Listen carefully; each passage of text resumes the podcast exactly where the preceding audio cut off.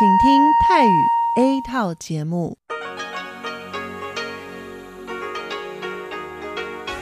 ที่นี่สถานีวิทยุเรดิโอไต้หวันอินเตอร์เนชันแนล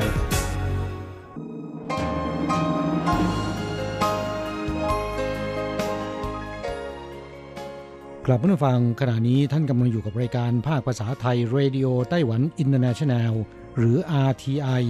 ออกกระจายเสียงจากกรุงไทเป ไต้หวันสาธารณรัฐจีน เป็นประจำทุกวันนะครับ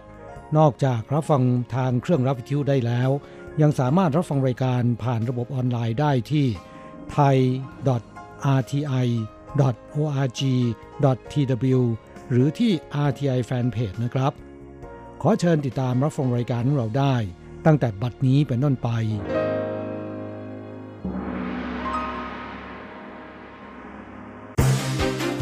ลำดับแรก ขอเชิญติดตามรับฟัง ข่าวประจำวัน สวัสดีครับ คุณผู้ฟังที่เคารพ วันนี้วันอาทิตย์ที่ 22 ธันวาคม พุทธศักราช 2562 ขอเชิญพบกับการรายงาน สรุปข่าวเด่นในรอบสัปดาห์ที่ผ่านมา โดยผม แสงชัย กิตติภูมิวงศ์ เริ่มกันด้วยข่าวแรก สมาชิกสภาผู้แทนราษฎรสหรัฐเกินกว่า1ใน3จำนวนรวม 160 คน ยื่นหนังสือต่อโรเบิร์ตไลไทเซอร์ ผู้แทนการค้าของสหรัฐ เรียกร้องเปิดเจรจาข้อตกลงการค้าสองฝ่ายกับไต้หวัน เป็นการสร้างงานให้แก่สหรัฐ และแสดงถึงคำมั่นสหรัฐในการสนับสนุนไต้หวัน และภูมิภาคโดยรอบ หนังสือถึงไลไทเซอร์เสนอโดยประธานกลุ่มมิตรไต้หวัน 4 คน สตีฟ ชาบอตเจอร์รี่ คอนโนลีมาริโอ ไดแอสบาลาด และอัลบิโอ ไซเลส และได้รับการลงชื่อร่วมจากสมาชิกอื่น ๆ อีก 156 คน ต่อไปเป็นเรื่องที่สายการบิน Far Eastern Air Transport หรือว่า FTA หยุดบินกระทันหันในวันที่ 12 ธันวาคม กรมการบินพลเรือน จึงมีหนังสือแจ้งการเพิกถอนใบอนุญาตในทันที ในวันถัดมาจางกังเหวยประธานบริษัทปรากฏตัวและบอกว่าเป็นเรื่องความเข้าใจผิด รวมทั้งได้ยื่นหนังสือชี้แจง ขอให้กรมการบินพลเรือน ระงงับการเพิกถอนใบอนุญาต อย่างไรก็ตาม ลินจาหลง รัฐมนตรีว่าการกระทรวงคมนาคมบอกว่า สายการบิน FTA ไม่อธิบายอย่างชัดเจนในประเด็นความเข้าใจผิด และไม่แสดงความจริงใจในการแก้ปัญหา สายการบิน FTA ได้ยื่นหนังสือชี้แจงอีกครั้ง ก่อนสิ้นสุดการรับเรื่องในวันที่ 18 อย่างไรก็ตามตั้งแต่วันที่ 19ถึง20 กรมการบินพลเรือน ยังไม่ประกาศผลการพิจารณา เรื่องการเพิกถอนใบอนุญาตหรือไม่ หวังกัวไฉรัฐมนตรีช่วยว่าการกระทรวงคมนาคมให้สัมภาษณ์ว่า ที่สำคัญก็คือเป็นการหยุดบินโดยไม่ได้แจ้งล่วงหน้า วันต่อมาบอกว่าเป็นเรื่องความเข้าใจผิด เป็นสิ่งที่ยอมรับได้หรือไม่ พวกเราอยู่ระหว่างการพิจารณา ฐานะการเงินของพวกเขา จะปรับปรุงดีขึ้นหรือไม่เป็นต้น ซึ่งต้องประเมินเป็นเรื่องสำคัญ เพราะฉะนั้นพวกเรากำลังหารืออย่างละเอียดรอบคอบ เนื่องจากเป็นเรื่องใหญ่ ต่อไปนะครับ สถาบันวิจัยกลางหรือว่า Academia Sinica ของไต้หวันแถลงในวันที่ 20 ทีมวิจัยข้ามประเทศจัดตั้งโดย สถาบันวิจัยอนุชีววิทยา ค้นพบสัญญาณ การทำงาน วงจรประสาท ในสมองของแมลงวันผลไม้ มีความสัมพันธ์กับความกระหายและความหิว คาดว่าจะเป็นประโยชน์ต่อการรักษาโรคซึมเศร้า และโรคเบื่ออาหาร ผลการวิจัยได้ตีพิมพ์ในวารสาร Nature Neuroscience เดือนธันวาคม ทีมนักวิจัยกล่าวว่า พบเซลล์ประสาทอย่างหนึ่งในตัวแมลงวันผลไม้ ซึ่งปล่อยสัญญาณประสาทเรียกว่าลีโคคินิน เป็นสัญญาณร่วมกันของความหิวและความกระหาย จะทำหน้าที่ในการควบคุมเซลล์ประสาทโดพามีนระดับล่าง ส่งผลให้แมลงวันไปหาน้ำหรืออาหาร เซลล์โดพามีนเป็นสิ่งสำคัญในมนุษย์และสัตว์เลี้ยงลูกด้วยนม พวกเราเชื่อว่ากลไกที่คล้ายคลึงกันมีอยู่ในสมองของมนุษย์ หากค้นพบความสัมพันธ์สิ่งต่างๆ จะนำมาประยุกต์ใช้ในการรักษาโรคซึมเศร้า และโรคเบื่ออาหารในมนุษย์ได้ ข้อต่อไปครับ ผลการสำรวจชี้ว่า 70%เห็นด้วยการจัดตั้งเขตสูบบุหรี่นอกอาคารสาธารณะ ต่อกรณีกรุงไทเปประกาศห้ามสูบบุหรี่บริเวณทางเดินชายคา หน้าร้านสะดวกซื้อและร้านกาแฟแฟรนไชส์15 แห่ง ตั้งแต่ 1 กันยายนที่ผ่านมา ในวันที่ 25-27 พฤศจิกายน คณะกรรมการวิจัยพัฒนา และประเมินผลกรุงไทเปทำการสำรวจทางโทรศัพท์ ต่อผู้อายุ 18 ปีขึ้นไปจำนวน 1,101 คน ผลการสำรวจชี้ว่า 85%ของประชาชนรู้ว่า โรงเรียนต่ำกว่ามัธยมปลาย สถานที่รักษาพยาบาล ป้ายรถเมล์ สวนสาธารณะ เป็นต้น เป็นเขตห้ามสูบบุหรี่และ 65%ของประชาชนรู้ว่า มีข้อห้ามทางเดินชายคาหน้าร้านสะดวกซื้อ และร้านกาแฟแฟรนไชส์ในกรุงไทเป เป็นเขตห้ามสูบบุหรี่ด้วย อย่างไรก็ตามผลการสำรวจพบว่า 72%ของผู้รับการสัมภาษณ์ เห็นด้วยกับการจัดตั้งเขตสูบบุหรี่ภายนอกอาคารสถานที่สาธารณะ เช่นโรงแรม ห้างสรรพสินค้าเป็นต้น ต่อไปเป็นเรื่องของไต้หวันปรับปรุงการวัดระดับแผ่นดินไหว เมื่อเกิดแผ่นดินไหวไม่ว่าเบาหรือรุนแรง กรมอุตุนิยมวิทยาของไต้หวัน นอกจากรายงานตัวเลขตามมาตราริกเตอร์แล้ว ยังรายงานตามตาราง แบ่งระดับแผ่นดินไหวของไต้หวัน ตั้งแต่0ถึง7อย่างไรก็ตาม ปีที่แล้วมีการเปลี่ยนแปลงเครื่องมือตรวจวัดแผ่นดินไหว ประชาชนรู้สึกว่าตัวเลขที่รายงานไม่ตรงกับความรู้สึกที่เกิดขึ้นจริง จึงมีการปรับปรุงช่วงระดับ 5 และ 6 แบ่งเป็น 5 เบา 5 แรง 6 เบา 6 แรง ทั้งนี้ตัวเลข0ถึง7ยังเหมือนเดิม หากรวมระดับย่อยแล้วมีทั้งหมด 10 ระดับ การแบ่งระดับแผ่นดินไหวแบบใหม่เริ่มตั้งแต่ 1 มกราคม 2020 เป็นต้นไป ต่อไปครับ กฎหมายปกป้องคุ้มครองสัตว์กำหนดว่าห้ามบุคคลใด ๆ ฆ่าสุนัขและแมว มิฉะนั้นจะต้องโทษจำคุกสูงสุด 2 ปี ปรับ 2 ล้านเหรียญไต้หวัน ผู้ค้าหรือกินเนื้อสุนัขและแมว มีโทษปรับสูงถึง 250,000เหรียญไต้หวัน แม้กำหนดโทษหนัก แต่ยังคงมีแรงงานต่างชาติฆ่าทรมาน ทารุณสุนัขและแมวบ่อยครั้ง คณะกรรมการการเกษตรได้ดำเนินโครงการประชาสัมพันธ์ บริการดูแลความเป็นอยู่แรงงานต่างชาติกำหนดว่านายจ้างจะต้องอบรม แรงงานต่างชาติก่อนทำงาน แนะนำกฎหมายที่ต้องปฏิบัติมิฉะนั้นจะมีความผิดถูกปรับถึง 3 0 0แสนเหรียญไต้หวัน สรุปข่าวเด่นประจำสัปดาห์ข่าวต่อไปนะครับ นับถอยหลังเพียงอีกไม่กี่วันจะก้าวเข้าสู่ศักราชใหม่ ไฮไลท์ของไต้หวันในคืนวันเขาดาวที่ทุกคนรอคอย คือการแสดงพลุไฟแสงสีเสียง อาคารไทเป 101 ซึ่งมีการเปิดตัววิดีโอคลิป พลุฉลองปีใหม่ ในปีนี้ใช้ธีมไต้หวันแสงแห่งความหวัง พลุดอกไม้ไฟจำนวน 16,000 นัด ใช้เวลาจัดแสดง 300 วินาที มีตัวการ์ตูนแอนิเมชันเสือดาว หมีดำ ไก่ฟ้า เต่าตนุ นกปากช้อนหน้าดำ ปลาแซลมอนน้ำจืดด้วย แสดงถึงความงดงาม ความอุดมสมบูรณ์ธรรมชาติไต้หวัน ต่อไปเป็นข่าวที่ว่ารองประธานาธิบดีไต้หวันเดินทางไปเยือนปาเลาวันที่ 28 ธันวาคมทำเนียบประธานาธิบดีของไต้หวันแถลง วันที่ 28 ธันวาคม รองประธานาธิบดีเฉินเจี้ยนเหรินพร้อมด้วยภรรยา เดินทางในฐานะทูตพิเศษของประธานาธิบดีไช่หวน ไปร่วมงานฉลองสถาปนาความสัมพันธ์ ระหว่างไต้หวันกับปาเลาครบรอบ 20 ปี ในสัปดาห์ที่ผ่านมานะครับ มีข่าวเรื่องการเปิดตัวไต้หวันมิวเซียมพาสเป็นการกระตุ้นประชาชนเดินทางไปเยี่ยมชมพิพิธภัณฑ์ตั้งตามเมืองต่างๆ ทั่วไต้หวันมากขึ้น กระทรวงวัฒนธรรมและพิพิธภัณฑ์สถานของไต้หวัน เปิดตัวบัตร เข้าชมพิพิธภัณฑ์ของรัฐทั่วไต้หวัน เริ่มวันที่ 1 มกราคมปีหน้า ในระยะแรกจะจำหน่ายเฉพาะผู้ถือบัตรประชาชนก่อน หากราบรื่นจะเปิดให้ชาวต่างชาติใช้บริการได้ด้วย บัตรไต้หวันมิวเซียมพาสต้องระบุข้อมูลผู้ถือบัตร การใช้งานทุกครั้งต้องแสดงบัตร พร้อมเอกสารยืนยันตัวตน บัตรสีเขียวเป็นของผู้ใหญ่มีแบบ 365 วันราคา 650 เหรียญไต้หวัน และแบบ 90 วันราคา 400 เหรียญไต้หวัน ส่วนบัตรสีชมพูเป็นของเด็กอายุต่ำกว่า 18 ปี แบบ 365 วันราคา 450 เหรียญไต้หวัน และแบบ 90 วันราคา 300 เหรียญไต้หวัน ต่อไปครับ 6 สายการบินในไต้หวันผ่านมาตรฐานการป้องกันแพร่ระบาดของโรค กรมควบคุมโรคกระทรวงสาธารณสุขและสวัสดิการของไต้หวัน ร่วมกับสำนักงงานการบินพลเรือน กระทรวงคมนาคม กรมคุ้มครองความปลอดภัยการทำงาน และอาชีวะอนามัย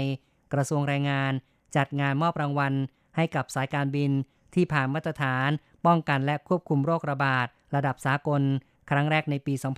2019 ซึ่ง 6 สายการบินในไต้หวันที่เข้าร่วมโครงการประกอบด้วย China Airlines EVA Air Uni Air Mandarin Airlines Tiger Air ไต้หวัน และ Far Eastern Air Transport ผ่านเกมประเมินมาตรฐานในครั้งนี้ และร้อยละ 90 เข้าถึงการฉีดวัคซีนเพื่อป้องกันโรคหัดเยอรมัน ให้กับลูกเรือ และเจ้าหน้าที่ภาคพื้นดิน ต่อไปครับ งานออโต้โชว์ในไต้หวันกำลังจะเริ่มขึ้น มหากรรมยานยนต์ในไต้หวันปี 2020 ไทเปInternational Auto Show กำลังจะเริ่มขึ้นในวันที่ 28 ธันวาคมปีนี้ ถึง 5 มกราคมปีหน้า ที่นานกาง Exhibition Center คาดว่าจะดึงดูดผู้เข้าชมงานถึง 400,000 คน เพิ่มจากครั้งที่แล้ว 30%ผู้ประกอบการยานยนต์ทั้งไต้หวันต่างประเทศเข้าร่วมจัดแสดง 34 บริษัท ข่าวต่อไปครับ นครไถจงเป็นเจ้าภาพจัดการประชุมสุดยอดสมาคมพัฒนาการท่องเที่ยวไต้หวัน เชิญตัวแทนกลุ่มผู้ประกอบการ ไต้หวันใน 10 ประเทศอาเซียน และนักวิชาการเชี่ยวชาญด้านการท่องเที่ยวร่วมหารือกำหนดแนวทาง หาโอกาสใหม่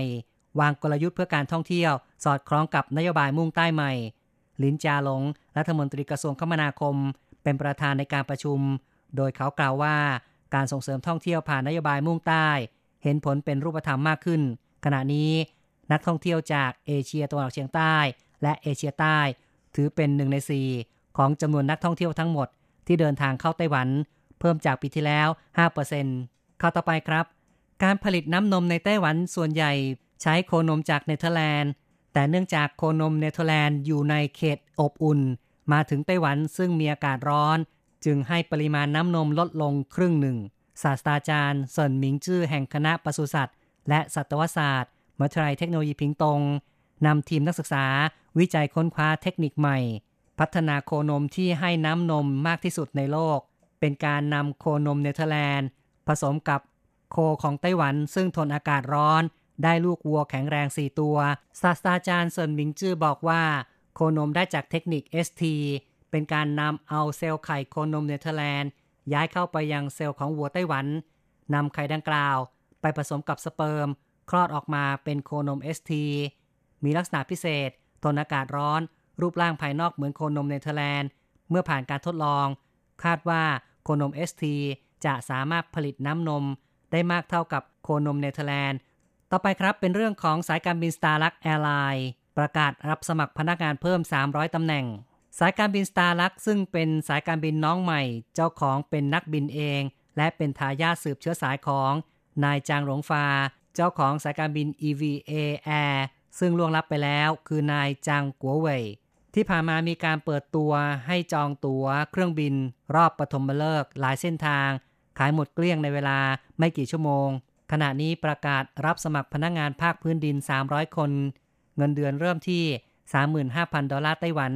พร้อมสวัสดิการต่างๆ เช่นเดียวกับสายการบินอื่นๆ ซึ่งเที่ยวบินปฐมฤกษ์ของสายการบิน Starlux มี 3 เส้นทางได้แก่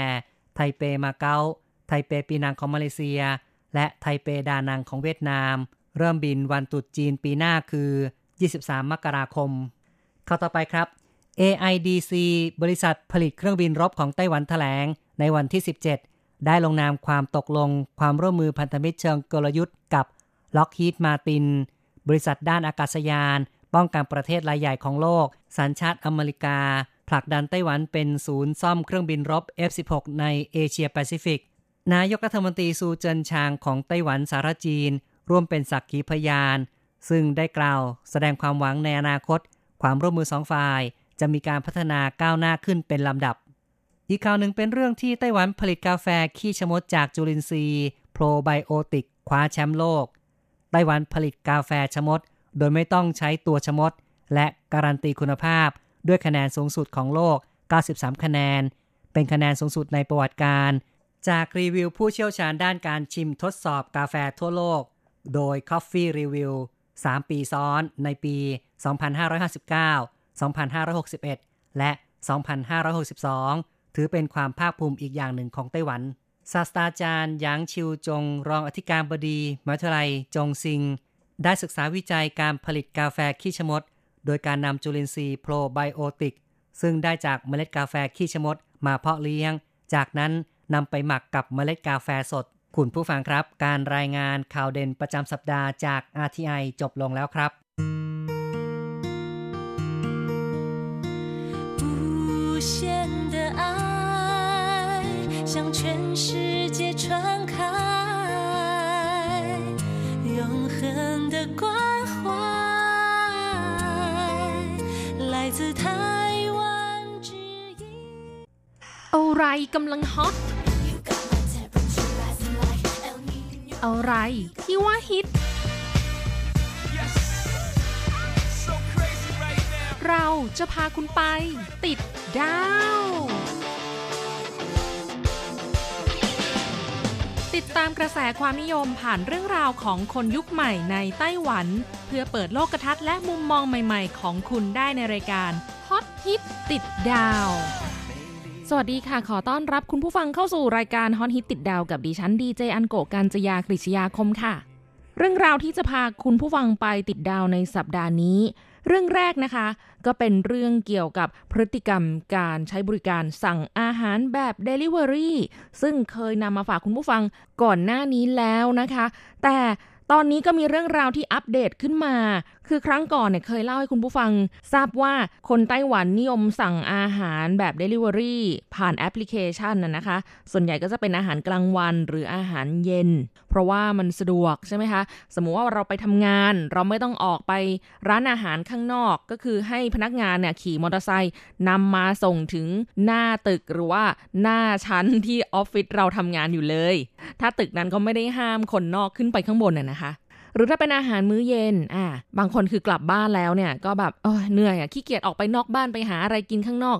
สั่งมากินที่บ้านเนี่ยแหละ จะได้ทำอย่างอื่นไปด้วย ดูหนังดูละครซีรีส์อะไรไปด้วยอย่างเงี้ยนะคะและอีกอย่างหนึ่งเลยเนี่ย เวลาช่วงพรามไทม์ที่เป็นเวลาอาหารเย็นของคนไต้หวันนะคะเขาก็จะกินในช่วงเวลาประมาณ6โมงเย็นถึง2ทุ่มโอ้โห ไปตามร้านอาหารที่ไหนเนี่ย ต้องไปแย่งกันซื้อ แย่งกันกิน ต้องไปต่อแถวรอนนานนะนะคะ มันก็เป็นอะไรที่เปลืองพลังงานไปอีก ในเมื่อปัจจุบันร้านอาหารดังๆ ที่คนนิยมไปรับประทานกันเนี่ยเขาก็ทำบริการ Delivery ผ่านแอปพลิเคชันพวกนี้แล้วด้วยโหยิ่งสะดวกมากเลย อย่างโดยส่วนตัวอันโกเองเนี่ยก็ถือว่าเป็นสมาชิกนะคะแฟนพันธ์แท้ของการสั่งอาหารผ่านแอป เช่นกัน ก็เลยรู้สึกว่าโอ้พระเจ้าจอร์ดมันยอดมากนะคะ เรากดสั่งผ่านแอปอะเสร็จแล้วก็ตัดบัตรเครดิตไปเลย แล้วก็มาส่งถึงที่ภายในเวลาไม่ถึง 1 ชั่วโมงนะคะ รอประมาณสัก 35 นาที 45 นาทีประมาณนี้เท่านั้นเอง เกริ่นมาซะยาวนะคะ อย่างที่บอกว่าก่อนหน้านี้เคยพูดไปแล้วว่าคนไต้หวันนิยมสั่งอาหารเป็นมื้อกลางวันและก็มื้อเย็น แต่ปรากฏว่าล่าสุดสถานการณ์มันพลิกไปแล้วนะคะ ตอนนี้ผู้คนในไต้หวันสั่งอาหาร Delivery ตั้งแต่มื้อเช้าเลยค่ะ มาฟังกันนะคะ จากผลสำรวจพบว่าทั่วไต้หวันมีผู้ใช้งานแอปพลิเคชัน สั่งอาหาร Delivery กว่า5ล้าน8แสน7หมื่นคนค่ะ โดยมีผู้ใช้งานเป็นประจำทุกสัปดาห์กว่า8แสน8หมื่นคน น่าจะรวมมันโกอยู่ในนี้ด้วยในจำนวนนี้นะคะ ช่วงเวลาที่สั่งอาหารเช้า มีอัตราเติบโตรวดเร็วที่สุดค่ะ ปริมาณออเดอร์ใบสั่งซื้ออาหารเพิ่มขึ้นจากปีที่แล้วถึง 30 เท่าเลย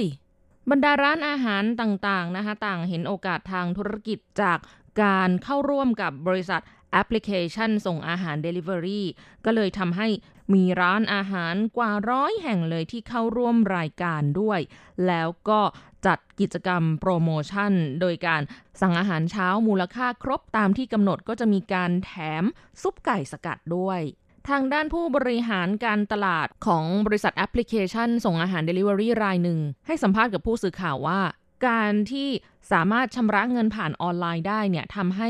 สะดวกรวดเร็ว เหมาะกับ ผู้ที่ต้องไปทำงานนะคะ หรือว่ากลุ่มคนทำงานสร้างปันจู เพราะว่าประหยัดเวลาประหยัดพลังงานด้วย ไม่ต้องใช้เวลาที่จะต้องเดินทางออกไปทำงานนะคะ เพื่อไปรอซื้ออาหารเช้าจากร้าน ก็คือออกจากบ้านนะก็คือพุ่งตรงไปที่ออฟฟิศเลย แล้วก็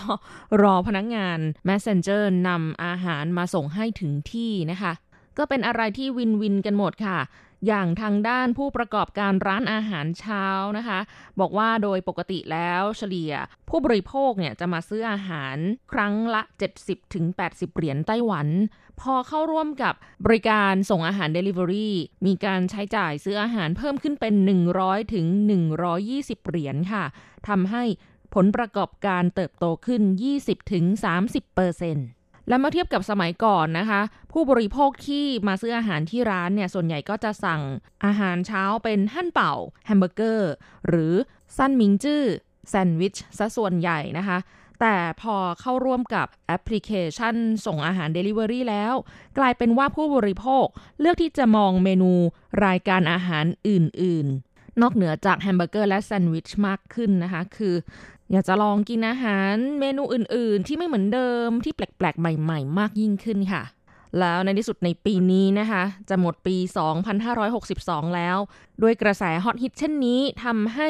ธุรกิจประเภทแอปพลิเคชัน ส่งอาหาร Delivery ทำรายได้มูลค่าสูงถึง 23,700 ล้านเหรียญไต้หวันค่ะ ดูท่าทางแล้วเนี่ยธุรกิจนี้คงจะยังอยู่กันแบบยาวๆนะคะ เพราะว่าคนรุ่นใหม่ก็จะติดการใช้เทคโนโลยี แล้วก็มีความขี้เกียจที่จะไปไหนมาไหนด้วยตัวเองมากยิ่งขึ้น คือสั่งทุกอย่างผ่านมือถือง่ายที่สุดแล้วค่ะ และในช่วงที่ผ่านมานี้นะคะ การสั่งซื้อของชำของใช้ต่างๆ ผ่านทางร้านสะดวกซื้อโดยใช้แอปพลิเคชัน ส่งอาหาร Delivery เนี่ยนะคะ คือเขาเข้าร่วมกันกับร้านสะดวกซื้ออย่าง Family Mart ก็ทำให้พฤติกรรมการบริโภคจับจ่ายใช้สอยของคนไต้หวัน คงจะเปลี่ยนไปอีกพอสมควรค่ะ เรื่องราวถัดมานะคะ ที่จะพาคุณผู้ฟังไปติดตาม เป็นเรื่องเกี่ยวกับของกินค่ะ ซึ่งเป็นสินค้าฮอตฮิต ที่ทางห้างไฮเปอร์มาร์เก็ตค้าส่งค้าปลีก ชื่อดังของไต้หวันนะคะแต่ว่าเป็นของสัญชาติอเมริกา ชื่อว่าคอสโก้คนไต้หวันเรียกว่าเห่าชื่อตัวเจ้านี้เนี่ยเขามักจะมีสินค้าที่โดนใจผู้บริโภค อยู่เสมอเนื่องจาก CP จือเก้า CP จือก็คือค่าดัชนี ความคุ้มค่าของสินค้านั้นๆ CP จือเกาก็หมายถึงว่า ราคาย่อมเยาแต่คุณภาพเลิศมากอะไรอย่างเงี้ยนะคะ ก็เป็นกระแสโด่งดังเป็นช่วงๆสำหรับสินค้าจากคอสโกและล่าสุดก็คือ ขนมปังที่มีชื่อว่า ปั้นโสเมี่ยนเปา ปั้นคือครึ่งโสคือสุกนะคะ ก็คือสุกครึ่งหนึ่ง หมายถึงว่ายังต้องเอาไปทำให้มันสุกนะคะ เช่นโดยการอบโดยการปิ้ง ด้วยความที่เขาขายในราคา 145 เหรียญนนะคะ มีทั้งหมด 24 ชิ้น ก็ตกชิ้นละประมาณ 6 เหรียญไต้หวันเท่านั้นเอง ทำให้ประชาชนไต้หวันรู้สึกว่ามันคุ้มค่า เพราะว่ามันเป็นขนมปังที่ผลิตจากประเทศฝรั่งเศสนะคะ เป็นขนมปังที่เรียกว่า French roll ยี่ห้อ m e n i s e s รสชาติก็คงจะดีนะคะ แล้วก็ราคาถูก เพราะว่าตกชิ้นละ 6 บาท ก็มีชาวเน็ตนะคะที่มาพูดคุยถึงเรื่องเกี่ยวกับ ขนมปังตัวนี้ว่าหาซื้อยากจังทำไมแบบไปทีไรแล้วก็หมดทุกที คนแบบโอ้โห แย่งกันซื้อมากมายเลย แล้วก็มีชาวเน็ตบางคนที่บอกว่า อืม ฉันไปที่คอสโกที่ประเทศแคนาดานะเหลือบานเลย ไม่รู้ว่าทำไมคนไต้หวันถึงได้ crazy กันได้ขนาดนี้ ก็มีกระทู้ดังล่าสุดนะคะ เกี่ยวกับขนมปังตัวนี้ มีชาวเน็ตมาตั้งกระทู้บ่นค่ะว่า ขนมปังฮอตฮิตตัวเนี้ย ฉันไปซื้อมาแล้วนะ ซื้อมาหนึ่งอาทิตย์ แล้วก็ยังไม่ถึงวันหมดอายุเลย ปรากฏว่าราขึ้นซะแล้ว นี่มันอะไรกันทำไมถึงเป็นอย่างนี้ ในเมื่อฉลากเนี่ยเขาติดไว้ว่า เก็บไว้ในอุณหภูมิห้องไม่ต้องแช่เย็น หลังจากเปิดถุงแล้วให้เก็บไว้ในตู้เย็นแล้วก็ยังเขียนไว้ด้วยว่า วันหมดอายุเดือนมกราคมปีหน้า แต่ว่ายังไม่ทันได้เปิดซองเลยราขึ้นซะแล้ว นี่มันอีหยังก็มีบรรดาชาวเน็ตที่มาร่วมแสดงความคิดเห็นนะคะ โดยบอกว่าก็สภาพอากาศในไต้หวันนะนะ มันก็ชื้นน่ะ อืม มันก็เป็นไปได้แหละที่ขึ้นราได้ง่าย ดังนั้นใครก็ตามที่ซื้อขนมปังอันนี้มาแล้วเนี่ย ควรจะเก็บไว้ในตู้เย็นเลย ชาวเน็ตบางคนก็บอกว่า เจ้าของกระทู้เข้าใจผิดหรือเปล่า เพราะ หมดอายุเนี่ยหมายถึงว่าเป็นช่วงเวลาที่เป็น best before คือรับประทานแล้วจะได้รสชาติที่ดีที่สุด คือควรจะกินในระยะเวลาที่กำหนด แต่มันไม่ได้หมายความว่าในระยะเวลานี้เนี่ยจะไม่เกิดราขึ้น แล้วก็หลายๆคนต่างก็บอกว่าถ้าซื้อไปแล้วยังไม่ได้กินเลย ควรจะเก็บไว้ในตู้เย็นเลยละไม่ควรจะไว้ใน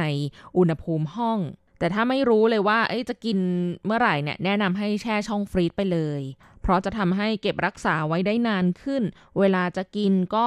เอาออกมาให้ละลายน้ำแข็งแล้วก็นำไปอบ โดยสรุปแล้วนะคะ ด้วยสภาพอากาศของไต้หวันที่โดยพื้นฐานคือชื้นมาก ดังนั้นนะคะ อาหารต่างๆนะที่คิดว่าจะเก็บไว้ในอุณหภูมิห้อง มันจะขึ้นราได้ง่ายค่ะ ดังนั้นควรที่จะนำเข้าตู้เย็นเลย ไม่ใช่แต่เฉพาะขนมปัง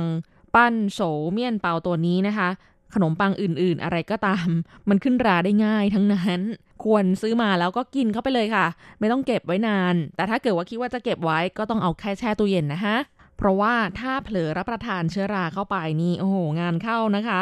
อย่าไปเสียดายเงินเล็กๆ น้อยๆ แบบบางทีเราซื้อมาแล้ว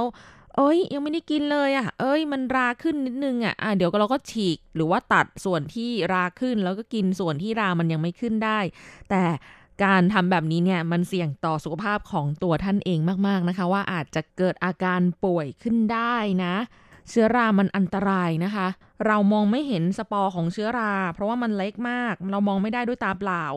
และมันยังแพร่กระจายสามารถสูดดมเข้าไปได้ด้วย ดังนั้นการที่สูดดมเอาสปอร์ของเชื้อราเข้าสู่ร่างกายเนี่ยมันจะทำให้ระบบทางเดินหายใจ หรือภูมิคุ้มกันของเรามีปัญหาเด้อซึ่งถ้าบางคนระบบภูมิคุ้มกันอ่อนแอ แล้วก็ติดเชื้อจากการสูดดมเชื้อราบนขนมปังเข้าไปนะคะ ถึงตายได้นะจะบอกให้ แล้วพวกเชื้อรานี่กำจัดยากนะคะ เกิดรับประทานหรือว่าสูดเข้าไปในร่างกายและสะสมเนี่ยมันจะทำให้เซลล์ในร่างกายของเราเกิดอาการผิดปกติ และกลายเป็นเซลล์ร้ายอย่างมะเร็งได้ด้วยน่ากลัวสุดๆไปเลย เห็นไหมว่าการที่จะเสียดายขนมปังชิ้นเล็ก ๆ ราคาไม่เท่าไหร่อย่างแพงเลยก็แบบหลักร้อยอย่างเงี้ยนะคะ อาจจะก่อไปสู่โรคมะเร็ง หรือโรคอื่นๆ ที่ต้องเสียค่ารักษาพยาบาลอีกแพงกว่าค่าขนมปังหลายเท่าเลยก็ได้ ต้องระวังให้ดีนะคะ ด้วยความปรารถนาดีจากดีเจอันโกค่ะสัปดาห์นี้นะคะก็พอจะมีเวลาสำหรับอ่านจดหมายที่คุณผู้ฟังเขียนเข้ามานะคะ ซึ่งสัปดาห์ที่ผ่านๆมาเนี่ยใช้เวลาแบบพูดถึงเรื่องราวฮอตฮิตของเราจนหมดเวลาของรายการเลย ไม่มีเวลานำจดหมายมาอ่านเลยนะคะ วันนี้ ขอนำจดหมายที่คุณเมสันเอี่ยมศรีนะคะ แฟนพันธุ์แท้รายการของ RTI เขียนเข้ามาพูดคุยเมื่อวันที่ 21 พฤศจิกายนนะคะ ก็เขียนมาพูดถึงเรื่องของผลไม้ฮอตฮิตนะคะที่อันโกได้นำเสนอในรายการ คุณเมสันก็มีความคิดเห็นเกี่ยวกับเรื่องของกล้วยค่ะคุณเมสันบอกว่า สวัสดีครับ คุณอันโกดีเจคนเก่ง และสวัสดีเพื่อนผู้ฟังที่รักทุกท่าน ฮอตฮิตติดดาวสัปดาห์ที่ผ่านมา คุณอันโกได้พูดถึงเรื่องกล้วยหอม ผมเป็นอีกคนหนึ่งที่ชอบกินกล้วย แต่ที่ผมชอบจะเป็นกล้วยน้ำว้าครับ เพราะความเป็นกล้วยน้ำว้าสามารถจะนำมาแปรรูปได้หลากหลายมากกว่า และในด้านคุณค่าทางโภชนาการก็น่าจะมีมากกว่า และที่สำคัญสามารถเก็บได้นานกว่า ไม่ช้ำหรือเสียหายง่ายเหมือนกล้วยหอมครับกล้วยหอมถ้าสุกงอมจนเปลือกเป็นสีน้ำตาลด้วยแล้ว ปอกออกมาเนื้อจะมีรอยช้ำ เละไม่น่ากิน และที่สำคัญน้ำตาลจะสูงมาก คือหวานมากจนแสบคอกันเลยทีเดียวครับ ดังนั้นคนที่รักสุขภาพจะไม่นิยมกินกล้วยหอมที่สุกมากๆกัน ส่วนตัวผมนะครับถ้าจะซื้อกิน ผมจะเลือกกล้วยหอมที่ไม่สุกมาก เปลือกพอเหลืองๆส่วนปลายังเป็นสีเขียวๆอยู่ รสชาติไม่หวานมากนัก ออกเปรี้ยวนิดๆแน่นอนครับ ถ้าวางขายบนห้างแพงแน่นอนละครับ หรือตามร้านขายผลไม้ทั่ว ๆ ไปก็เถอะ ถ้าเป็นผลที่สมบูรณ์สมบูรณ์หน่อย ลูกสวยๆหน่อยก็จะแพงเช่นกัน ส่วนผมก็จะซื้อกับแม่ค้ารถเร่ที่มาขายหน้าไซงานครับ5-6 ลูก ราคาแค่ 50 เหรียญเท่านั้น นาน ๆ ทีครับ ด้วยเทคโนโลยีทางด้านการเกษตรของไต้หวันที่ล้ำหน้า และได้รับการสนับสนุนที่ดีจากภาครัฐทำให้เกษตรกรชาวสวนของไต้หวันประสบความสำเร็จในหลาย ๆ ผลผลิต และนอกจากกล้วยหอมแล้วก็ยังมีผลไม้ตัวอื่นส่งออกและคุณภาพเป็นที่ชื่นชอบของผู้บริโภค เห็นแล้วอยากมาเป็นชาวสวนไต้หวันจังครับ ท้ายนี้ขอให้คุณดีเจอันโกและเพื่อนผู้ฟังจงมีแต่ความสุขนะครับ นับถือเมสันเอี่ยมสี ขอบคุณคุณเมสันนะคะ ที่เขียนเข้ามาแสดงความคิดเห็นเรื่องราวเกี่ยวกับกล้วยกล้วยของไต้หวัน ตอนนี้คุณเมสันก็เดินทางกลับสู่บ้านเกิดเรียบร้อยแล้วนะคะ จังหวัดสุขโขทัยไม่ทราบว่าตอนนี้เป็นยังไงบ้าง เขียนมาเล่าสู่กันฟังในรายการบ้างนะคะว่า กลับไปเมืองไทยแล้วได้ทำอะไรต่อผลมงผลไม้เมืองไทยเป็นยังไงบ้างนะคะ ถึงกลับไทยแล้วก็อย่าลืมเขียนอีเมลมาพูดคุยกันได้นะคะ อันกกกำลังรอจดหมายจากคุณผู้ฟังอยู่ค่ะสำหรับวันนี้ลาไปแล้วค่ะ พบกันใหม่สัปดาห์หน้า ขอให้คุณผู้ฟังมีความสุขสนุกสนานและสดใส สวัสดีค่ะ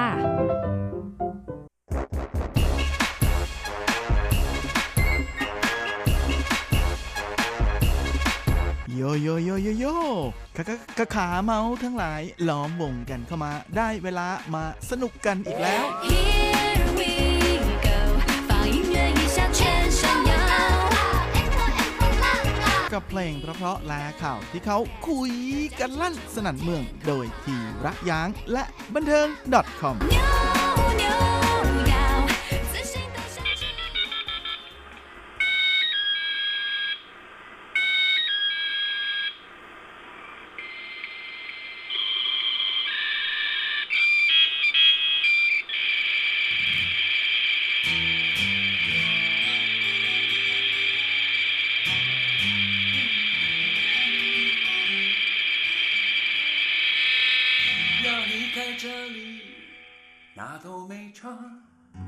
不管去哪里，我都不怕。就离开这里，浪迹天涯，人间蒸发吧。哎呀呀呀呀！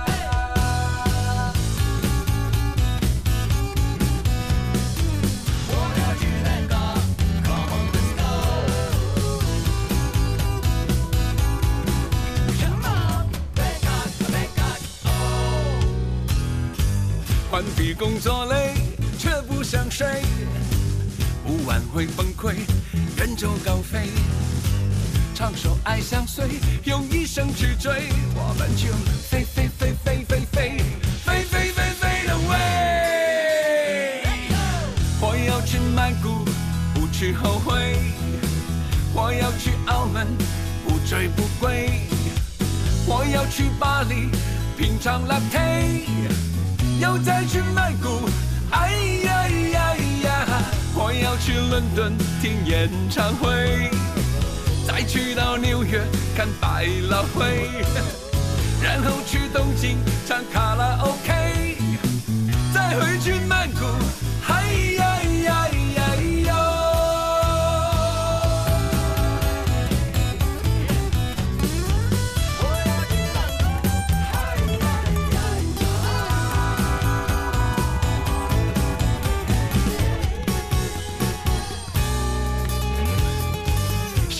转路转，我走路有风；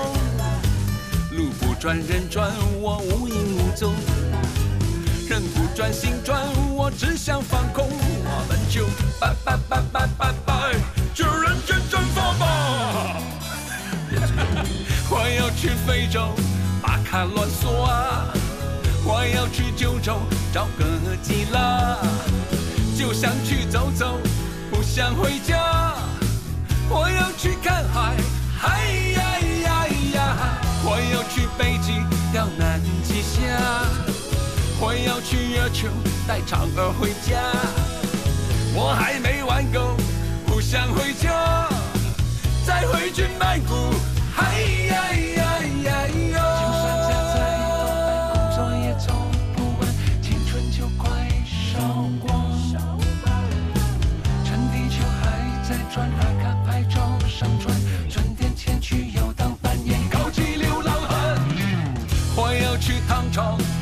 找李白吵架，我要去太空把陨石当笑。梦还没做够，还不想回家。我要去未来，一起走吧，然后去童年拥抱阿妈，再回到少年亲亲阿爸，四处去遨游，找不到家，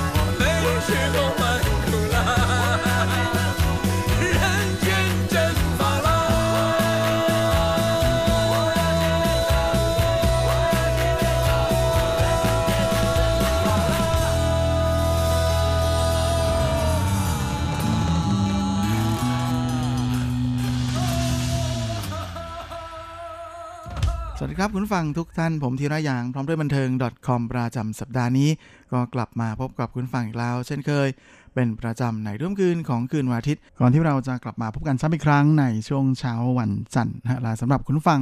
ที่รับฟังผ่านทางอินเทอร์เน็ตนั้นก็สามารถรับฟังย้อนหลังได้ด้วยนะทั้งทางเว็บไซต์ของภาคภาษาไทย RTI หรือทางแอปที่อยู่บนมือถือของทุกท่าน และสำหรับสัปดาห์นี้เราก็มาทักทายกันด้วยผลงานล่าสุดของนักร้องหนุ่มรุ่นเดอะอย่างโจหวาเจียนนะหรืออาเฮียวาคินนะกับงานเพลงที่มีชื่อว่าเฟยเฟยเฟยเฟยเฟยบินบินบินบินบินนะซึ่งเป็นงานเพลงที่อยู่ในอัลบั้มเพลงชุดล่าสุดของเขาในชื่อชุดว่าเชาเหนียน โดยใช้ชื่อภาษาอังกฤษว่า The Young g e r m i โดยชื่อของโจหวาเจียนคงจะไม่แปลกหูแปลกตา คุณฟังสักเท่าไหร่โดยเฉพาะยิ่งคอเพลงจีนนะเพราะว่าเป็นชื่อที่อยู่คู่กับวงการเพลงจีนมานานมากแล้ว นานตั้งแต่ก่อนที่ผมจะมาอยู่ไต้หวันเสียอีกนะฮะโดยเขานั้นถือเป็นหนึ่งในนักร้องนะฮะที่มีอิทธิพลต่อวงการบันเทิงไต้หวันมากที่สุดเลยในช่วงยุคปี 1990 แต่เชื่อว่าหลายคนคงจะไม่รู้ว่าโจหวาเจียนนั้นเกิดแล้วก็โตที่ฮ่องกง โดยจังหวะเจียนมีโอกาสได้มาคล้องแวะกับวงการเพลงนะฮะช่วงที่อายุ 18 เขากับเพื่อนๆนะฮะรวมกันก่อตั้งวงดนตรีที่มีชื่อว่าดัสตี้ขึ้น แล้วก็ไปเข้าร่วมประกวด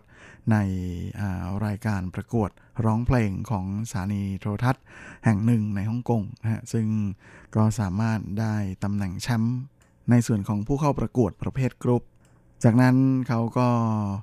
ข้ามน้ำข้ามทะเลมาเรียนต่อในไต้หวันนะตอนปี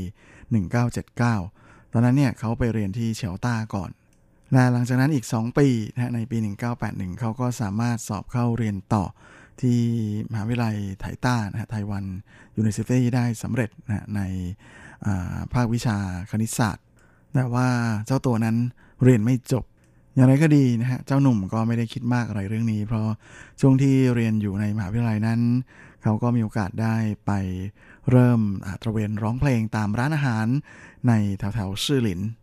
จากนั้นในช่วงปี 1984 เขาก็มีโอกาสได้ออกอัลบั้มเพลงเป็นครั้งแรกนะฮะ โดยเขาร่วมกับลินเหลียงเลอร์มาเฉียนซีซินนะฮะออกอัลบั้มเพลงในนามของ民歌三人行พร้อมกันนี้นะฮะก็ได้ปล่อยซิงเกิลเพลงแรกที่เขาแต่งเองนะฮะในเพลงที่มีชื่อว่า誰曾說過 ใครเคยพูดไว้ จริงๆ ในปีถัดมาในปี 1985 นั้นจวาเจนมีโอกาสจะออกอัลบั้มเดี่ยวเป็นครั้งแรกนะฮะซึ่งก็ได้อัดเสียงเสร็จเรียบร้อยแล้วนะฮะกับอัลบั้มชุดจ้อยโฮเวียนอูฉื่แต่ว่าแหมโชคไม่ดีนะฮะที่บริษัทต้นสังกัดของเขา ดันจู่ๆก็เกิดล้มละลายปิดกิจการขึ้นแบบกระทันหันนะฮะทำให้อัลบั้มเพลงชุดนี้ไม่มีโอกาสได้ออกมาวางตลาด จากนั้นจัวเจนก็มีโอกาสได้เข้ามาทำงานให้กับค่ายเพลงยักษ์ใหญ่ของไต้หวันในขณะนั้นอย่าง Rock Music นะกุนซือช่างเพียนภายใต้การชักนำของคนดนตรีคนดังอย่างหลี่จงเซิงซึ่งจัวเจนก็เข้ามาทำงานเบื้องหลังก่อนนะในฐานะของผู้ช่วยโปรดิวเซอร์ในช่วงนี้จัวเจนนั้นมีโอกาสได้ทำงานเพลงโฆษณาอยู่หลายชิ้นทีเดียวนะฮะและสุดท้ายแล้วเขาก็มีโอกาสได้แต่งเพลง 眼光之中นะฮะที่ถูกพันเย่หยินนะฮะเอาไปร้องในอัลบั้มชุด舊愛新歡 คนใหม่รักเก่า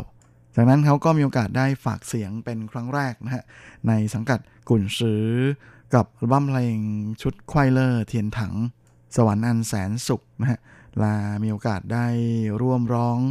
ในอัลบั้มเพลงประกอบภาพยนตร์เรื่อง我有話要說นะฮะ ฉันมีอะไรจะบอกนะที่เขาทำงานร่วมกับหลี่จงเซิงแล้วก็หวังวินหลิง โดยเฉพาะเจนนั้นมีโอกาสได้ออกอัลบั้มเพลงเป็นอัลบั้มเดี่ยวนะกับต้นสังกัดใหม่กุนซือช่างเพี้ยนนะฮะเป็นครั้งแรกในเดือนกรกฎาคมของปี 87 กับอัลบั้มชุดซินตะฟังเซี่ยง ทิศทางของหัวใจนะฮะซึ่งก็แม่รู้สึกว่าจะได้รับกระแสตอบรับที่ค่อนข้างจะดีทีเดียวนะถือเป็นจุดเปลี่ยนในชีวิตในวงการบันเทิงของเขาก็ว่าได้ โดยอัลบั้มเพลงชุดนั้นนะฮะก็ได้รับการคัดเลือกให้เป็นหนึ่งใน 100 อัลบั้มเพลงยอดเยี่ยมของไต้หวันด้วยโดยในปีถัดมาเขาก็มีโอกาสได้ออกอัลบั้มเพลงชุดที่ 2 ของเขานะฮะวอฟูชูวอเจเจนไอวอสือเซียนวอเตอร์มง รวมไปถึงอัลบั้มเพลงภาษาอังกฤษนะฮะชุดแรกของเจ้าตัว Sad Without You นะฮะซึ่งทั้งสองชุดนี้ต่างก็สามารถสร้างสถิติในส่วนของรายได้นะฮะที่น่าพอใจทีเดียวนะจนทำให้เขานั้นกลายเป็นหนึ่งในศิลปินระดับคุณภาพคนหนึ่งของวงการ จากนั้นเขาก็มีผลงานออกมาอย่างต่อเนื่องอีกหลายชุดนะฮะ แต่ที่ถือเป็นหลักไม้สำคัญของจังหวะเจียนก็คือในปี 1991 นะฮะ กับอัลบั้มชุดร่างหัวฮวานสีร่างหัวโยทำให้ฉันดีใจทำให้ฉันกังวลนะฮะ ซึ่งเพลงชื่อเดียวกันกับอัลบั้มชุดนี้เนี่ยก็กลายเป็นเพลงฮิตในหมู่คนจีนแทบจะทั่วโลกเลยนะฮะ พร้อมกับสร้างสติเป็นอัลบั้มเพลงที่สามารถขายได้มากถึง 2 ล้านชุดเลยทีเดียวนะฮะโดยอัมเพลงชุดนี้ก็รับการเสนอชื่อเข้าชิงรางวัล Golden Media Award ในปีนั้นด้วยนะฮะกับรางวัลนักร้องเยี่ยมฝ่ายชาย แต่ว่าแหมได้แค่เข้ารอบสุดท้าย แต่อัลบั้มเพลงชุดนี้ก็เป็นอีกหนึ่งอัลบั้มนะฮะที่ได้รับคัดเลือกให้เป็นหนึ่งใน 100อัลบั้มเพลงยอดเยี่ยมของไต้หวัน ร่วมกับ心的方向นะทิศทางของหัวใจ ซึ่งในปีนี้เนี่ยนอกจากเขาจะมีโอกาสได้จัดคอนเสิร์ต ที่เกาสงแล้วนะฮะเขายังมีโอกาสได้เดินทางข้ามน้ำข้ามทะเลไปเปิดคอนเสิร์ตที่เมืองจีนนะที่จีนแผ่นใหญ่เป็นครั้งแรกด้วย แต่ว่าแม่อัลบั้มเพลงที่เชื่อว่าหลายคนนะฮะจะรู้จักกับโจหวาเจียนกันจริง ๆ จัง ๆ นั้นคงจะต้องเป็นอัลบั้มเพลงในปี 1993 ของเขานะฮะในชื่อชุดว่าฮวาซิน หัวใจดอกไม้ที่แม่ ถือเป็นอัลบั้มเพลงชุดแรกที่ผมมีโอกาสได้ฟังผลงานของเขาด้วยเหมือนกันนะฮะโดยอัลบั้มเพลงชุดนี้สามารถสร้างสถิตินะฮะทำยอดขายทั่วทั้งเอเชียได้แบบถล่มทลายถึง 4 ล้านชุดนะฮะและเป็นร้องเพลงที่ทำรายได้สูงสุดประจำปีเลยนะฮะของอตลาดเพลงจีนทั่วโลก ถือว่าเป็นร้องเพลงที่ส่งให้โจหาเจียนนะฮะขึ้นถึง จุดสูงสุดในชีวิตนักร้องของเขาอยู่ช่วงหนึ่งเลยก็ว่าได้ จนทำให้เขาได้รับฉายาว่าเป็นกัวหมิงเกอหวัง ราชาเพลงของประชาชน และหลังจากนั้นนะฮะจัวะเจนก็ขึ้นถึงจุดสุดยอดอีกจุดหนึ่งนะฮะในวงการบันเทิงของเขาในปี 1995นะฮะซึ่งในปีนั้นเนี่ยเป็นปีที่เขาออกร้องเพลงมากมาย เยอะแยะเลยถึง 4 ชุดนะฮะโดยเป็นร้องเพลงภาษากวางตุ้ง 2 ชุด แล้วก็ภาษาจีนกลาง 2 ชุด รวมเป็นถึงชุดอ้ายเซียงสวยนะฮะรักติดลมที่หลายๆคนนะฮะยังคงชอบร้องเพลงนี้อยู่ในทุกวันนี้ แถมยังออกหนังสือนะฮะสองเล่มด้วย นอกจากนั้นแล้วเขายังได้มีโอกาสจัดคอนเสิร์ตนะฮะหลาย ๆ ที่เลยทั้งในไทเปจังหวาเกาสง ที่กัวลาลัมเปอร์ แล้วก็ที่สิงคโปร์ยิ่งไปกว่านั้นผลงานของเขานะฮะก็ขึ้นชาร์ต top hit ติดอันดับ ในหลายประเทศเลยนะฮะทั้งในไต้หวันที่ฮ่องกงที่สิงคโปร์มาเลเซียรวมไปจนถึงข้ามไปขึ้น top chart ของบิลบอร์ดนะฮะในส่วนของเพลงเอเชียด้วยนะฮะมาเป็นอะไรที่มันสุดยอดมากๆจริง ๆส่วนสำหรับอัลบั้มเพลงชุดใหม่ของเขาชุดนี้นะฮะก็ถือว่าเป็นอะไรที่ค่อนข้างจะข้ามเวลามาก ๆเลยนะฮะจากโจหวาเจียนเมื่อ 20-30 ปีก่อน ข้ามยุคมาจนถึงปัจจุบันนะที่แหมแม้แต่ภาพยนตร์ก็เข้าสู่ยุคสีดีแล้ว แต่ชื่อของโจหวเจียนยังคงอยู่ในวงการเพลงได้อย่างอยู่ยงคงกระพันจริง ๆ ส่วนสำหรับเพลงชุดใหม่ชุดนี้ของสวัสเจียนก็คือ The Younger Me หรือเศร้าเนียนั้นสวัสเจียนเขาก็เล่าให้ฟังนะว่ามันเป็นอะไรที่เกิดขึ้นเป็นคอนเซปที่เกิดขึ้น หลังจากที่เขามีความรู้สึกแปลกๆ กับร้องเพลงในชุดเก่าๆเพราะจริงๆจะว่าไปแล้วสวัสเจนนั้นก็ถือเป็นนักร้องที่โด่งดังไปทั้งไต้หวันจีนแล้วก็ฮ่องกงภายในเวลาอันรวดเร็วเลยนะหลังจากเข้าวงการได้ไม่นานนะแล้วก็เขาเคยออกร้องเพลงแบบถี่ยิบ ถึงขนาดที่ว่าภายในเวลา 3 ปีเนี่ยออก 12 ชุดมาแล้วก็เป็นไรที่เจ้าตัวก็บอกว่าหลังจากที่มีโอกาสได้ไปฟังพวกเพลงฮิต ในอดีตเหล่านั้นเนี่ยก็ทำให้เขามีความรู้สึกว่าทำไมมันถึงได้ ฟังแล้วดูเป็นเจ้าหนุ่มที่ละอ่อนจริง ๆ แน่นอนนะครับว่าช่วงหลายปีมานี้เขาก็ผ่านอะไรมาค่อนข้างจะเยอะจากที่ดังสุดๆ ก็กลายเป็นว่าค่อยๆ ถูกกระแสแห่งวันเวลาพัดจนเลือนหายไปนะฮะและเขาก็ไม่ได้ออกบัมเพลงชุดใหม่มาทักทายกับแฟนเพลงมาเป็นเวลาพักใหญ่ ๆ แล้ว เจ้าตัวก็บอกว่า ก็เหมือนรู้สึกตัวเองอยู่เหมือนกันว่าเขากำลังหลบอะไรบางอย่างนะก็คือหลบจากตัวเองนั่นแหละ ในส่วนของเพลงเอกของอัลบั้มชุดนี้ ก็เห็นจะได้แก่เจ้างานเพลงที่คุณฟังเพิ่งจะฟังกันไปในช่วงต้นรายการนะบินบินบินบินบินหรือไฟไฟไฟไฟไฟนะซึ่งเป็นงานเพลงที่เจ้าหัวเจียนเขาก็บอกว่าเขาร้องได้แบบสบายๆมาก ๆ เพราะว่าเป็นอารมณ์ของบทเพลงที่เข้ากับตัวเขาเองได้ดีอยู่แล้ว และแน่นอนว่าใครที่มีโอกาสได้ฟังเพลงเพลงนี้ก็จะรู้สึกอารมณ์ดีตามไปด้วยโดยในส่วนของทั้งเนื้อร้องแล้วก็ทำนองเพลงนั้นก็เป็นอะไรที่ฟังง่ายนะและร้องติดปากได้ง่าย ซึ่งเนื้อเพลงนั้นก็ได้พูดถึงคนรุ่นใหม่นะเหล่าวัยรุ่นทั้งหลายที่นิยมไปเที่ยวนู่นเที่ยวนี่แล้วก็ถ่ายรูปเช็คอิน โดยใช้ชีวิตอย่างเร่ร่อนไปเรื่อยๆนะก็เหมือนเหมือนกับเป็น homeless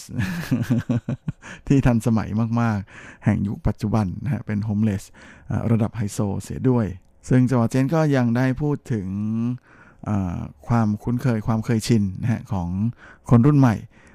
ในฮ่องกงด้วยว่าบรรดาหนุ่มๆสาวๆทั้งหลายนั้น ไม่มีความรู้สึกอยากที่จะซื้อบ้านเลยนะฮะ พวกเขาทำงานเก็บเงินเพียงเพื่อที่จะออกไปเที่ยวต่างประเทศเท่านั้นเองนั่นก็ดีเจ้าตัวก็ย้ำนะว่าเขาก็ไม่ได้รู้สึกว่ามันเป็นสิ่งที่แย่หรือเป็นเรื่องที่เลวร้ายอะไร เพราะไม่ว่าจะอย่างไรชีวิตของอผู้คนในปัจจุบันนั้นก็มีความเป็นอิสระเสรีมากกว่าแต่ก่อนตั้งเยอะ และถ้าคุณฟังตั้งใจฟังเพลงนี้ดีๆนะฮะเดี๋ยวกดกลับไปฟังก็ได้ในเพลงพูดถึงกรุงเทพบ้านเราเยอะมากแล้วก็บ่อยมากนะก็เลยมีคำถามเกิดขึ้นว่า แล้วทำไมในบทเพลงนี้ถึงได้ต้องพูดถึงกรุงเทพเยอะขนาดนี้ เจ้าตัวก็ตอบแบบติดตลกเลยนะฮะว่าเขาไปมาแล้วหลายแห่งทั่วโลกเลย คิดว่าหลายคนคงไม่เชื่อว่าเขา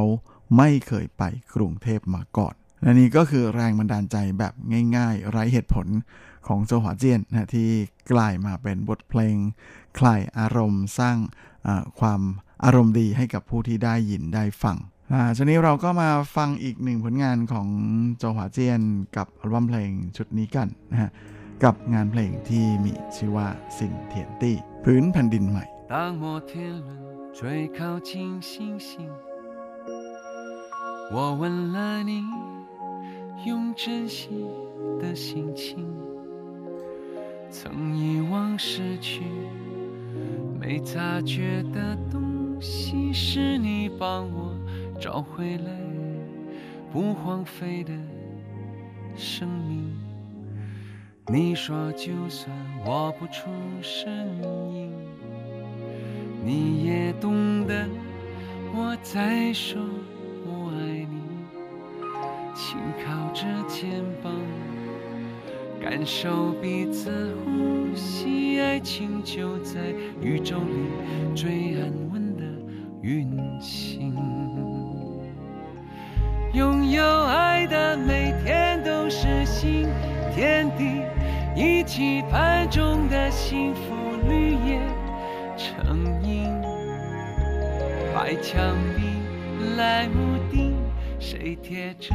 谁的心？把你那个梦再说一次给我听。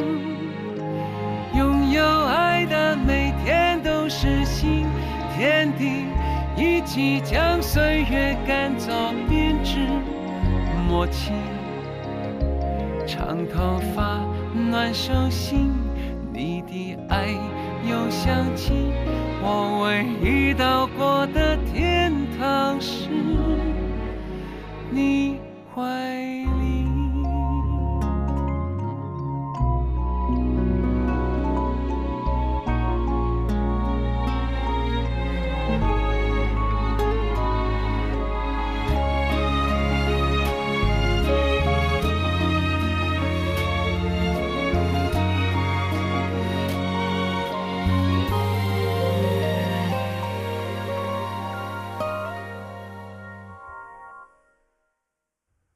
你说就算我不出声音，你也懂得我在说：我爱你。轻靠着肩膀，感受彼此呼吸，爱情就在宇宙里，最安稳的运行。拥有爱的。期盼中的幸福绿叶成荫。白墙壁，蓝屋顶，谁贴着谁的心？把你那个梦再说一次给我听。拥有爱的每天都是新天地，一起将岁月赶早编织默契。长头发，暖手心，你的爱又想起我未遇到过的天堂是你怀里。也许别人眼里可笑的像小孩，但对我们来说，那是一种爱。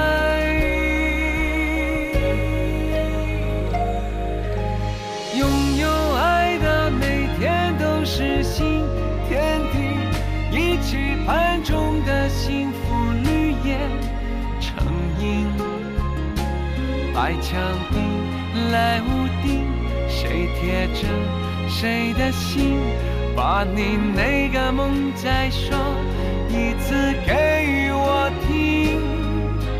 拥有爱的每天都是新天地，一起将岁月赶早编织默契。长头发，暖手心，你的爱又想起我唯一到过的天堂是你怀里。 อันนี้ก็คือซินเทียนตี้ผืนแผ่นดินใหม่นะอีกหนึ่งผลงานของโจหวาเจียนนะหรือวาคินนะกับร้องเพลงชุดล่าสุดของเขา ที่ใช้ชื่อว่าเศร้าเหนียน หรือเดอะอย่างเกอร์มีและช่วงนี้เราก็มาเข้าสู่ ช่วงท้ายของรายการกันกับข่าวคราวความเคลื่อนไหวน่าสนใจ ในวงบันเทิงในช่วงของซุปซิป .com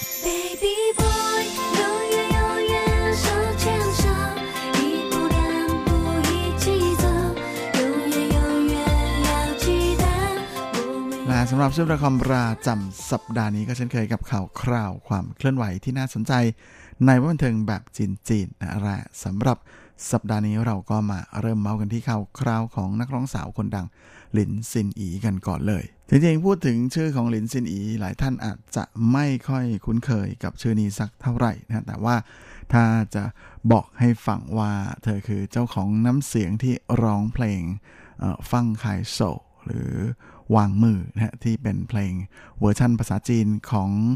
เพลง Let It Go นะฮะซึ่งเป็นซาวด์แทร็กของการ์ ตูนดิสนีย์ชื่อดังเรื่อง Frozen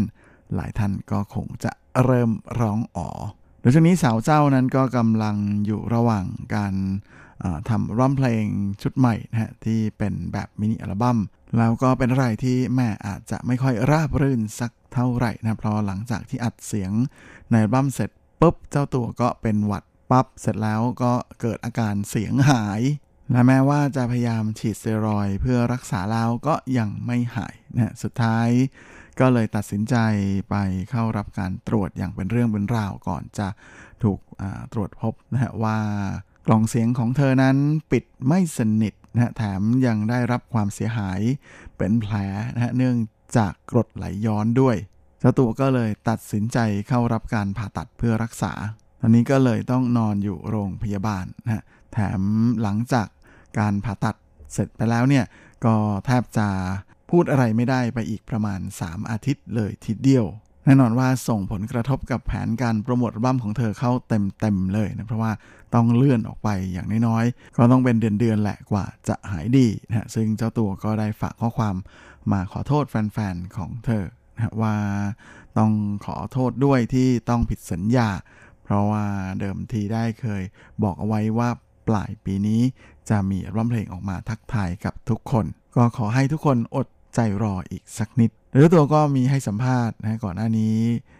ว่าหลังจากที่ทราบผลการวินิจฉัยนั้น ก็เป็นอะไรที่ทำให้เธอรู้สึกว่ามันช็อกมาก ๆ เลยนะกลับบ้านนี่ร้องไห้ใหญ่เลย ก็ด้วยความกลัวนะว่าจะไม่มีโอกาสกลับมาทำงานร้องเพลงนะที่ตัวเองรักที่สุด แต่ก็มีอะไรดีๆ อยู่เหมือนกัน เพราะว่าหลังการผ่าตัดนั้น ทางคุณหมอนะก็ให้เธอกินพุดดิ้งนะปูติง แล้วก็ไอศครีมเยอะๆ ซึ่งเป็นอะไรที่เธอชอบใจมากๆนะเพราะช่วงตลอดปีที่ผ่านมาเพื่อจะเตรียมออกอัลบั้มนั้นก็ต้องพยายามรักษาหุ่นนะฮะแล้วก็ออกกำลังกายอย่างต่อเนื่องก็แทบจะไม่ได้กินอะไรพวกนี้เลยนอกจากนี้สาวเจ้าก็ยังบอกด้วยนะว่ายังดีที่ก่อนที่เธอจะมีอาการเสียงหายเนี่ย เธออัดเสียงสำหรับร้องเพลงชุดใหม่ไปหมดแล้ว แล้วก็เป็นอะไรที่เธอชอบมากๆด้วย ซึ่งก็คิดว่าร้องเพลงชุดใหม่ของเธอชุดนี้ คงจะไม่ทำให้ทุกคนต้องผิดหวังอย่างแน่นอนนะก็ต้องขอบคุณล่วงหน้าสำหรับแฟนๆของเธอที่ยังคงอดทนรอผลงานของเธอต่อไป ยังไงก็ขอให้หายเร็วๆนะครับ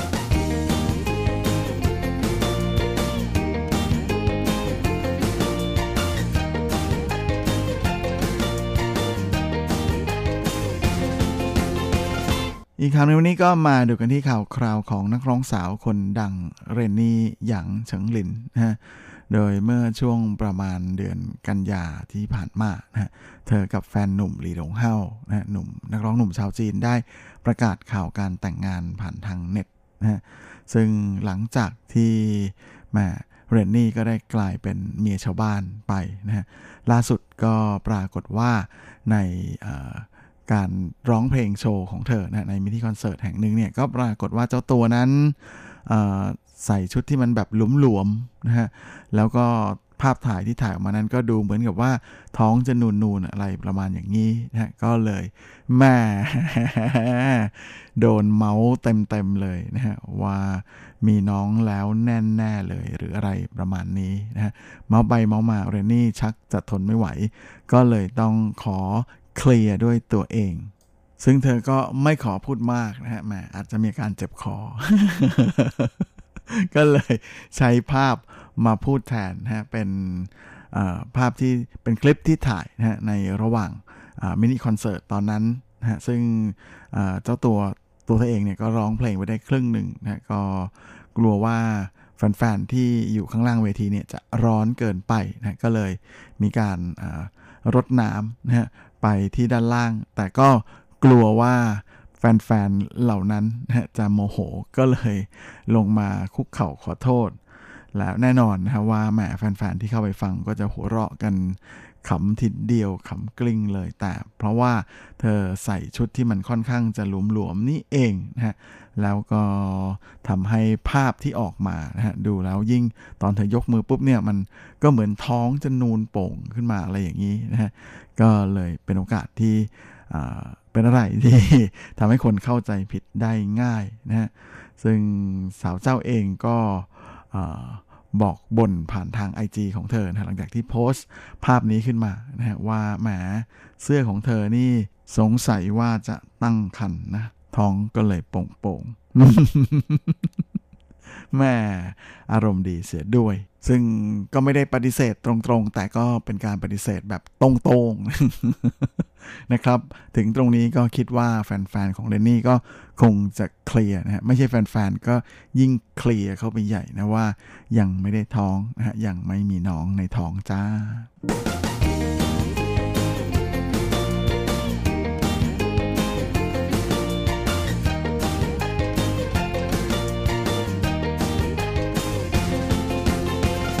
รับและเวลาของรายการสัปดาห์นี้ก็หมดลงอีกแล้วนะผมก็คงจะต้องขอตัวขอลาไปก่อนด้วยเวลาเพียงเท่านี้ เอาไว้เราค่อยกลับมาพบกันอีกครั้งอาทิตย์หน้า เช่นเคย ในวันและเวลาเดียวกันนี้ ส่วนสำหรับวันนี้ก็ขอพรให้คุณฟังทุกท่านโชคดีมีความสุขสุขภาพ แข็งแรงกันทุกนาทุกคนเฮ้งๆและสวัสดีครับ不屑。向全世界传开，永恒的光。